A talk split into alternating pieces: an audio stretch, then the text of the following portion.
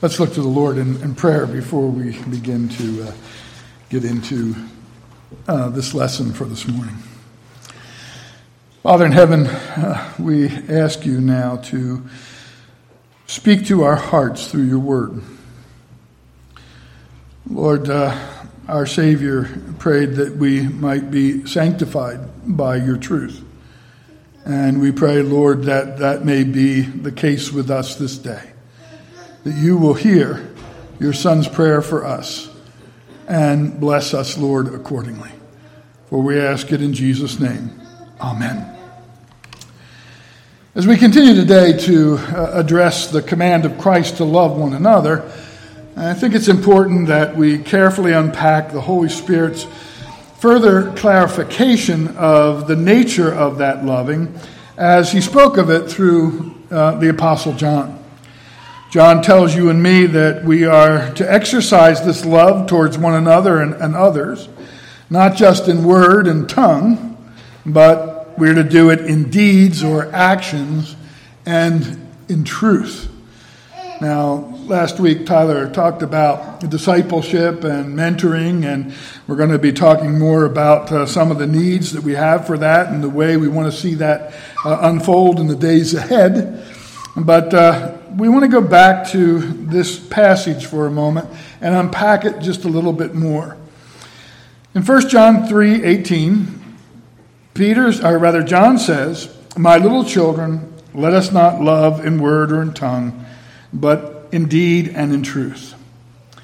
We want to talk about this loving in truth this morning.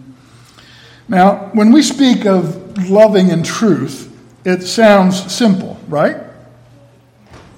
But truth, by its very nature, is a profound subject. Generally, we think of truth as simple enough. I make the statement, "My tie is green," and that statement is either true or false, right? And some of you are paying attention to my tie for the first time this morning and just making sure that it really is green. So, my tie is green. I make that statement, it's either true or false. I thought about wearing a blue one or a red one just to make the illustration more poignant, but I decided not to. But maybe my tie is green. If you're colorblind, it may not be green at all. It might be another color to you. Technically, it might just be a shade of green, known perhaps by another name and not true green at all. It could be sage or aquamarine or forest, or mint green, or whatever this color green is, which I'm not sure what you call it. In Revelation chapter 4 and verse 3, we read about an emerald rainbow. We read there, "And he who sat there was like a jasper and a sardius stone in appearance, and there was a rainbow around the throne in appearance like an emerald." And when you think about a rainbow, right away your mind goes to all different colors, but then you're told that this is a rainbow like an emerald, and that implies that it's a rainbow of green of different shades rather than just one shade. If you're watching at home, depending on what sort of monitor you're using and how you've set your color options, it may be a color much different from what people here in the room are seeing, especially in light of these LED lights shining on my tie here. Bonnie was sketching the landscape as we were driving along on our trip, and she had maybe 20 different colored markers clutched in her hand. And as she was working, she looked over to me and said, "I should have brought more colors." There's so many variations and shades that even the whole set couldn't have captured all the colors visible, even when most of it would all fall under the general category of green. Now, the more consequential the venue or the setting, the more important it is to nail down the truth about something. But often it's harder to do so. That's illustrated for us in a moment from Christ's life. Your Savior is standing before the Roman governor, Pilate, and they have this exchange. It's in John chapter 18, beginning in verse 37. Pilate therefore said to him, that is to Jesus, "Are you a king then?" And Jesus answered, "You say rightly that I am a king. For this cause I was born, and for this cause I came into the world, that I should bear witness to the truth. Everyone who is of the truth hears my voice." And Pilate said to him, what? What is truth? Yeah, what is truth? What is truth? And when he had said this, he went out again to the Jews and said to them, "I find no fault in him at all." Now Jesus, of course, was speaking truth, real truth. But Pilate was expressing the frustration that arises, especially in formal settings, especially in political settings, in trying to settle on what is really true. It is the half-pitying, half-impatient question of a practical man of the world whose experience of life has convinced him that truth is a dream of enthusiasts, says Plummer. He asked the question as just the average man. Pilate knew all too well just how truth could be twisted, colored, and made elusive. And therefore, it didn't mean much to him. When Jesus said, "I'm telling you the truth," Pilate's answer was, "What is truth?" It's different all the time. But truth in the biblical sense, beloved, is a beautiful thing. Truth in the biblical sense is an obvious thing. Truth in the biblical sense is wholly credible. Truth in the biblical sense is genuine, and it is right from every angle. No matter what direction you come from, it remains true. It remains what it is. Truth itself, obvious, beautiful, credible in every way. In Deuteronomy chapter 32 and verse 4, we're told that he that is the Lord is the rock. His work, it's perfect. For all his ways are justice. A God of truth and without injustice, righteous and upright is he. And the God who is all those things has provided for us his word, and his word is truth. In Psalm 57, verse 10, it says, "For your mercy reaches unto the heavens, and your truth unto the clouds." In Psalm 119, in verse 160, David writes, "The entirety of your word is truth, and every one of your righteous judgments endures forever." In John chapter 17, verse 17, I mentioned this earlier in my prayer, Jesus himself says, "Sanctify them, my disciples, by your truth. Your word is truth." Now it's true that men and women try to bend, they try to distort the truth. But because of its nature, when that is attempted, it seems to be exactly that, a torturous twisting of what is simply and beautifully true. We hear people do it with the Bible. They take verses from the Bible and they twist them and they distort them and they mangle them. But that's exactly what it looks like when they do it and what it sounds like to the ear. And you'll notice when people take the word of God and they do try to distort it and they do try to twist it, that these attempts are never in order to make the word of God more comforting or more beautiful or more complete or more satisfying to the soul. That's never the aim. The aim is always something different than that. The aims are always either evil and dark, or they're conjured up to make men and women more comfortable in their sin or in their skepticism. You never find anybody taking a portion of the Word of God and saying, well, we need to twist this a little bit and turn it so we'll all be comforted more by it in our spirits. It's, let's twist it and turn it so we can be more comfortable in our sin, so we can be more complacent in our unbelief. Whether we're talking about the additions to the Word thrown together by cult leaders, or the musings of pseudo-apostles, or progressive, unregenerate, clerical academics, it's the same. When they lay their hands on the Word of God, they don't try to render the truth more obvious. They try to make it more obscure. They don't contribute to its credibility, but by suggesting the incredible, they draw minds off from the reliability and the believability of the Word of God. And rather than enhancing its beauty and righteousness from every angle, they obscure and distort the vision of their students and followers so they cannot see the truth.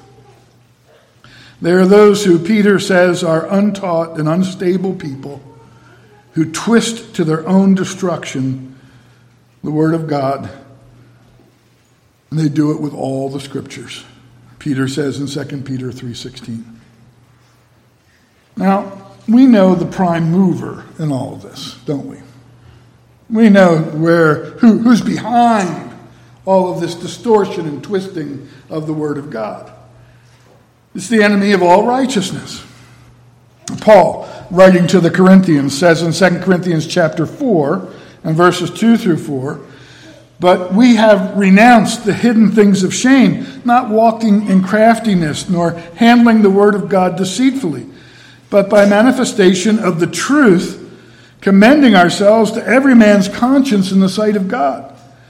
But even if our gospel is veiled, it is veiled to those who are perishing, whose minds the God of this age has blinded, who do not believe, lest the light of the gospel of the glory of Christ, who is the image of God, should shine on them."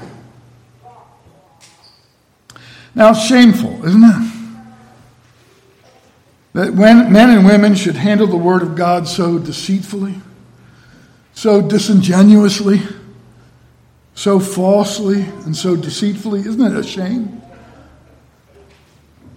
That the enemy of all righteousness, Satan, should find so many willing accomplices in distorting and obscuring the truth. And they're everywhere. I don't know about you, but I find myself cringing all the time when non-believers try to explain or portray the gospel. And they do it, and it just makes you cringe because you know they have no idea what they're talking about. When they take the teachings of the Word of God, or even when they're trying to describe a sincere Christian life, they don't know what they're talking about. And they miss the mark. And it makes you cringe to hear them say it, because they're speaking with great authority. This is what a Christian is. And you as a Christian know, no, that's not what a Christian is. But they say it with authority. So often, even when they're trying to get it right, or at least not trying to trash Christianity, they still get it wrong. So we end up with two whole groups of people whose goal ultimately it is to distort and twist the truth, to make the gospel something it's not, either to fit their agenda, to fit their lifestyle, or simply to undermine its plain and simple truth. Then you have those who may be sincere, but because they're unregenerate, they're ignorant of the true nature of the gospel, and all they do in their sincerity is make it more obscure and less credible and less genuine in the eyes of others. Our task in the world, beloved, as Christians, is to seek, by lovingly serving Christ, to contradict the gainsayers and the liars, and to educate the unknowing and be a witness to all of the simple truth of the gospel. Its beauty, its obvious and logical character as the holy, credible, and genuine truth that sparkles with righteousness from every angle. Excuse me.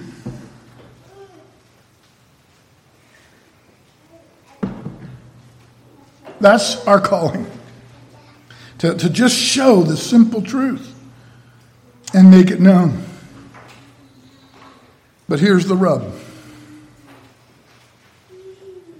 Beloved, it's not just the cult propagandist or the pseudo-Gnostic who watches some National Geographic special on the hidden or forbidden or forgotten gospels and suddenly believes that he or she is an expert on all spiritual matters, or some progressive cleric with an eye for the itching-eared crowd that gets between the obvious, simple, credible testimony to God's genuine and righteous testimony to the truth. It's sometimes the Christian. It's sometimes you. It's sometimes me.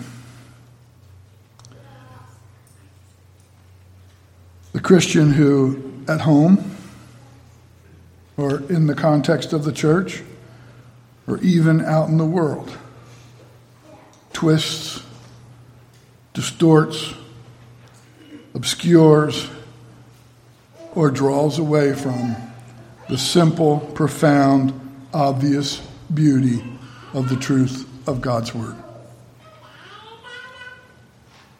Sometimes we all allow the love of Christ, manifested by the loving of others, truly and in deeds, to give way to love of self, perhaps even sin, and sometimes in trade for the world. And sometimes it's even more serious than an occasional stumble. Sometimes it's a more habitual manner of speaking and acting that by its very nature undermines our profession, harms our testimony. And rather than adorning the gospel, obscures and distorts the gospel. It goes on sometimes in the home. It goes on sometimes even in the business and work of the church. And it certainly goes on in the face of the world at times. It's the kind of behavior that leads those outside of Christ to say things like, if that's the life or the character that the gospel creates, I might as well go on without it. If that's it, then why embrace the gospel? Things like, I know people who make no claims to Christianity who are better behaved than he or she is in this situation or that, who reacts better to this or reacts better to that. Or comments like, if that's what it means to be a Christian, I'd rather not be one. Now, I'll grant you that these comments are often generated by the distorted and twisted portrayals of Christianity, inspired not by Christ, but men and women who hate the truth or who are utterly ignorant of the true nature of the truth. But we would be naive to believe that such comments are limited to the antics and efforts of those who make no claims to Christ.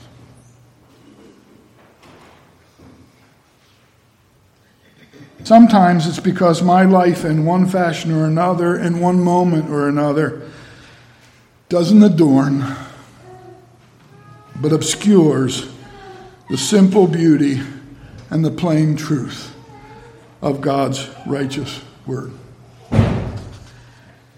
Now, right here for just a moment, we're going to change gears a bit.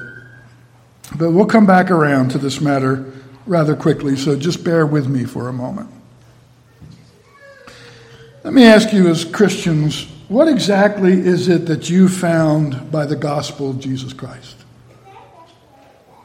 What did you find?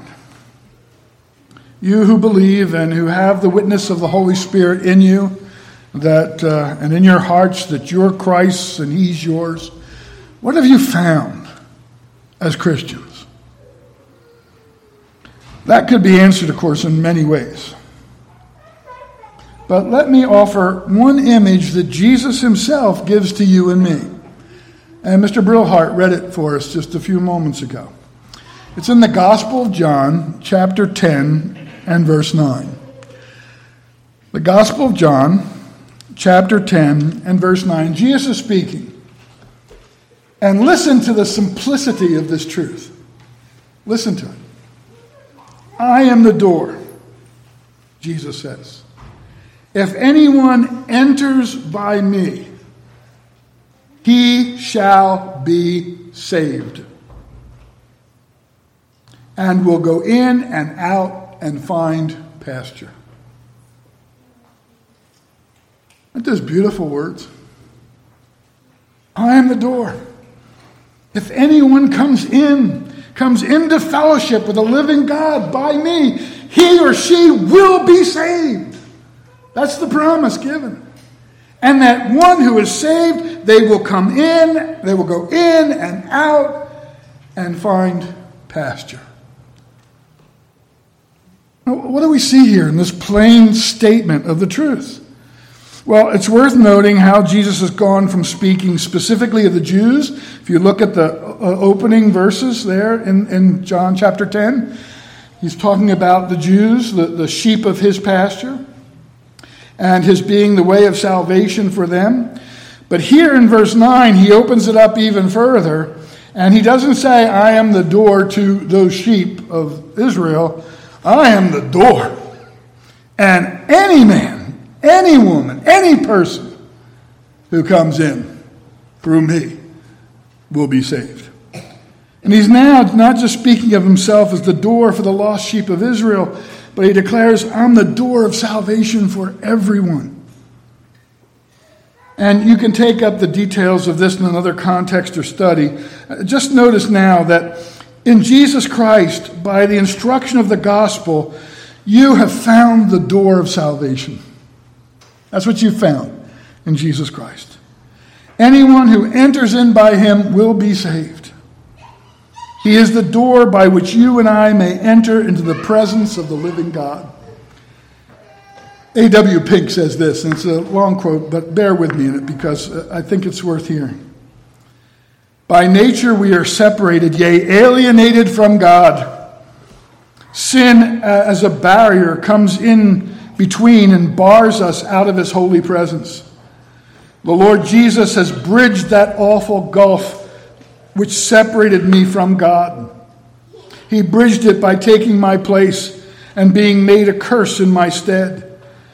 And as the exercised soul bows to God's sentence of condemnation and receives by faith the marvelous provision which his grace has made, I, with all other believers, learn, but now in Christ Jesus, you who sometimes were afar off are made nigh by the blood of Christ.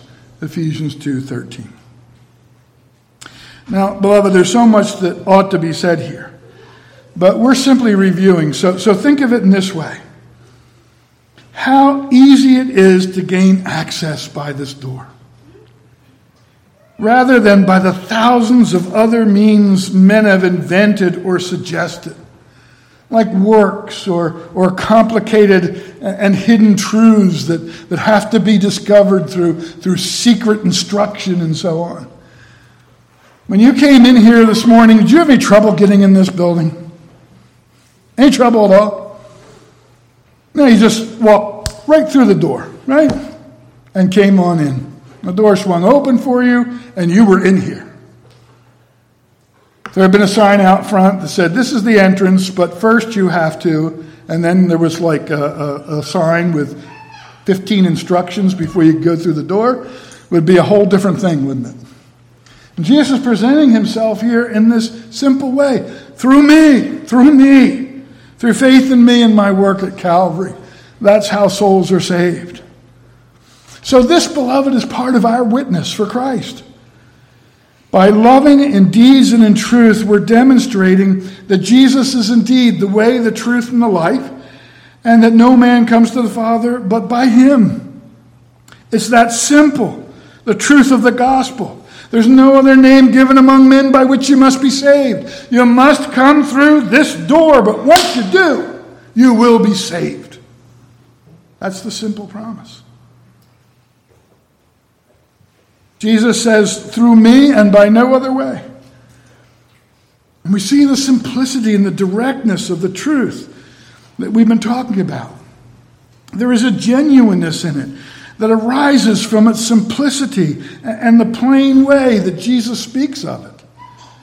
And here Jesus is saying so plainly, come through the door. If you come, I am the door. Come through me and you will be saved.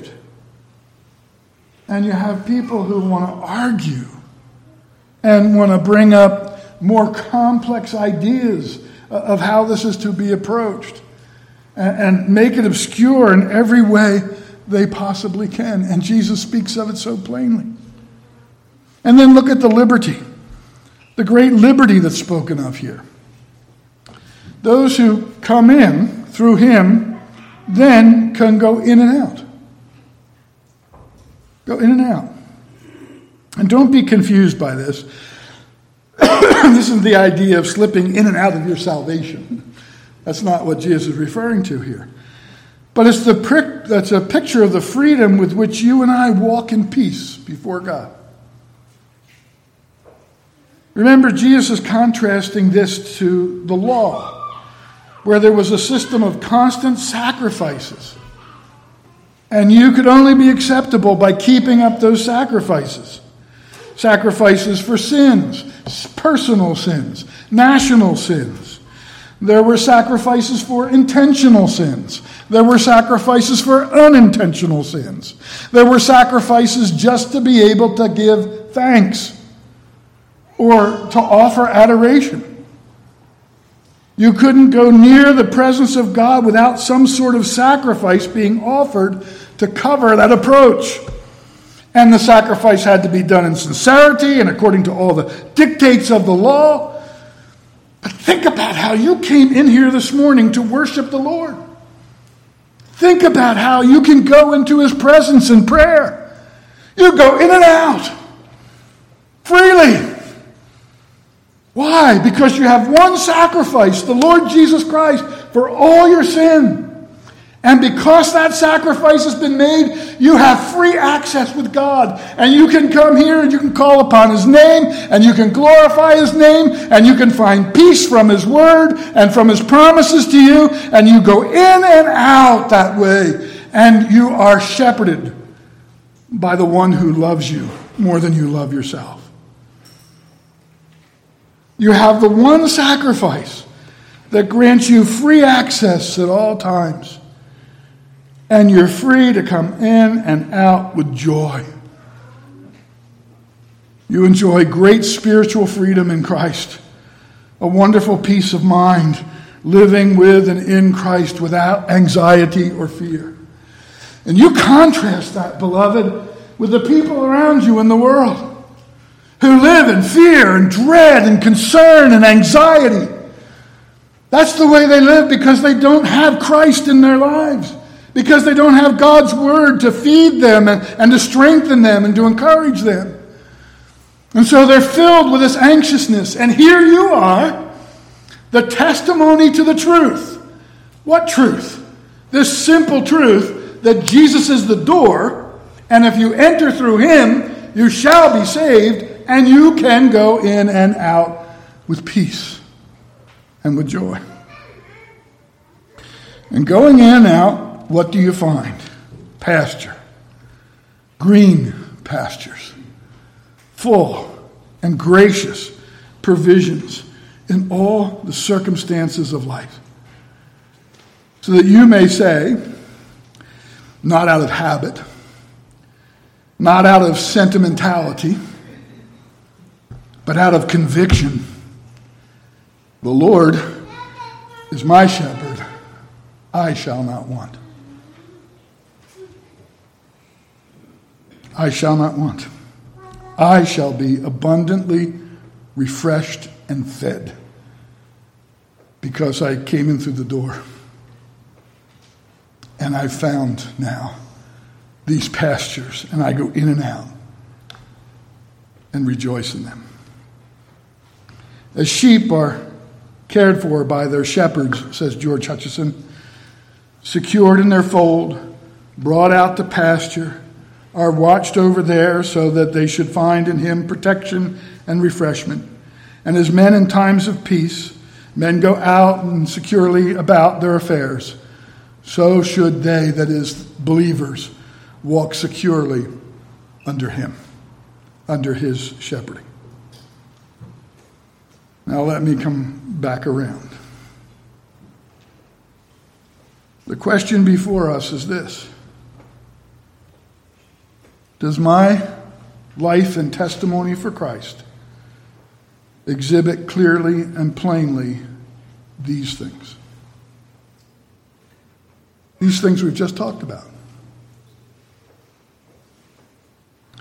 Does it adorn the gospel of Jesus Christ? Or does it obscure it? Does it allow by examination another person to see the beauty of the gospel and biblical truth from every angle? As we think about that and we examine our lives, we have some guidelines for prayer as we do. The first thing is to pray for understanding. Praying for yourselves like Paul prayed for the Ephesians in Ephesians chapter 1 and verses 17 and 19.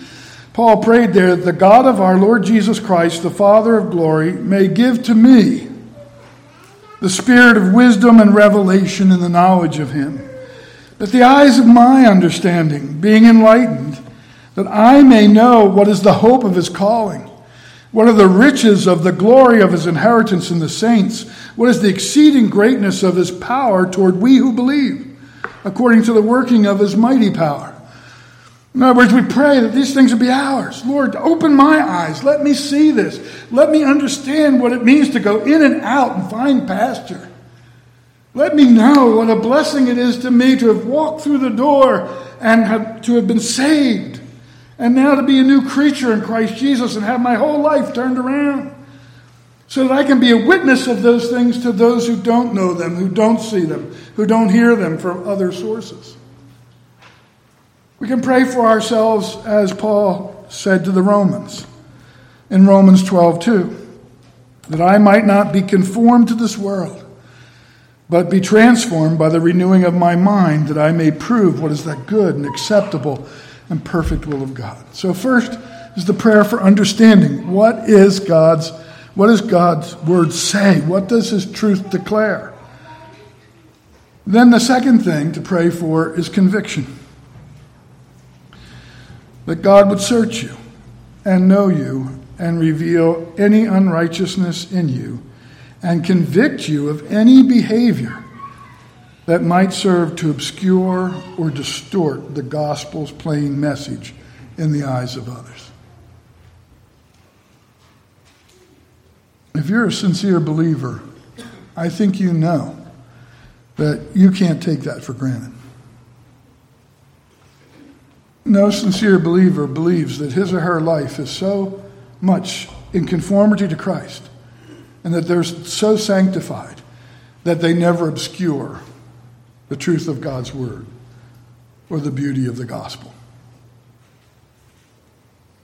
We ask the Lord to examine us, to prove us, to try us, and to see if there be any wicked way in us. Thirdly, then, is to pray for forgiveness. when those convictions are brought to us and we see I'm not behaving a Christ-like way in this context or in this moment, that we pray for forgiveness. We know that we have that forgiveness. We go in and out in peace in Christ. But the confession of sin is a precious and blessed thing under Christ. I don't know of any happier words than those of John in his first chapter of his epistle, of his first epistle, verses 8 through 10. If we say that we have no sin, we deceive ourselves and the truth is not in us. If we confess our sins, he is faithful and just to forgive us our sins and to cleanse us from all unrighteousness. I can't think of happier words in the scripture than this. You confess, he'll forgive and cleanse you from all unrighteousness. And then lastly, we need to pray for strength and grace. It's one thing to know what the will of the Lord is. It's another to find forgiveness when we find ourselves coming short of that will. But it's still another to actually enjoy the grace and the strength of God, to conform to it with joy and be able to be a living testimony to others of that truth. To not just lovingly bear witness in word and tongue, but in truth, whether at home or in the church or in the world.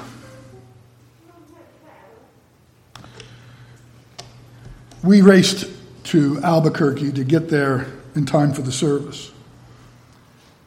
I told several people in the church that we drove because we were going to have a vacation afterwards. And that vacation was going to begin as soon as I preached and the benediction was pronounced. When they said amen, I was on vacation.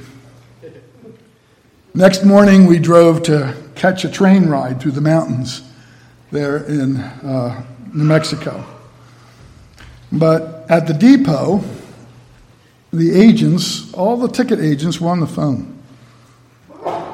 And there were two of them, and they were on the phone for 15 minutes while Bonnie stood there waiting to ask if there were any tickets available to ride the next day. I was a little frustrated. Here we were, our first stop on vacation, and things weren't going as planned. We left without ever speaking to an agent, never saw a train. The eating establishments in this little town were limited, and so we grabbed a sandwich and looked for a place to stay. We ate in our room, and we started to relax a little bit. And within a few hours, I was as sick as I have ever been in my life. Just walking across the room, I almost passed out. And I've never passed out. I've never been in that kind of position before in my life. That's how sick I was. I was frustrated. This was not the way these things were supposed to go. We were supposed to have a train ride, and I was supposed to be well and enjoying my vacation, not barely making it from bed to the bathroom, not to be too crass. The next day, Bonnie pointed out graciously how blessed we are that we didn't buy and weren't allowed to buy those expensive, unrefundable tickets. I wasn't going to be taking a train anywhere. We finally ventured out. I was weak and nauseated, but we wanted to get to a little better location in case things got worse.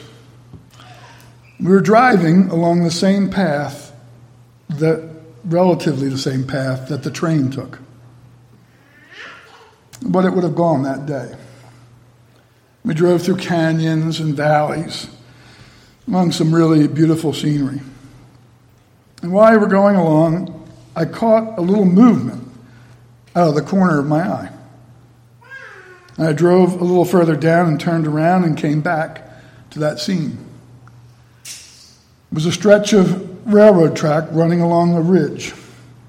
And coming down that track out of the woods was a cowboy on horseback with two dogs and another young horse behind. We sat and watched as those dogs and the cowboy dropped down off the tracks and into a hollow filled with sheep. And together they drove the sheep around that bowl of the hollow and up the hill and over the railroad tracks and out of sight. It was like a scene from a movie. It really was. We turned around and went on. For 4 days, I fought my illness and discomfort, and just as I finally started to feel a little bit better, you know what happened. Bonnie got ill. I was frustrated. It wasn't supposed to be this way. We limped along, and I was feeling more and more dissatisfied and more depressed. What sort of vacation was this? I'm driven all this way, only to go there to be sick and not see anything but a motel room and a cowboy. Sunday afternoon, we were riding along, and we were listening to the reading of the Gospel of John. And the reader came to John 10 and verse 9. I am the door. If anyone enters by me, he will be saved and will go in and out and find pasture. And the scene of that cowboy and his sheep flooded my mind, coupled with the Word of God, and I was convicted and broken in heart because of my attitude. So I had a little illness. And things weren't quite as I envisioned and planned. I was still going in and out and finding pasture. Sweet, blessed pasture at the hands of the Good Shepherd. And out of all that came what I've shared with you here today. I'd allowed my selfish heart to begin to obscure the simple, genuine, clear nature of God's beautiful truth. Not only in myself, but before my helpmate.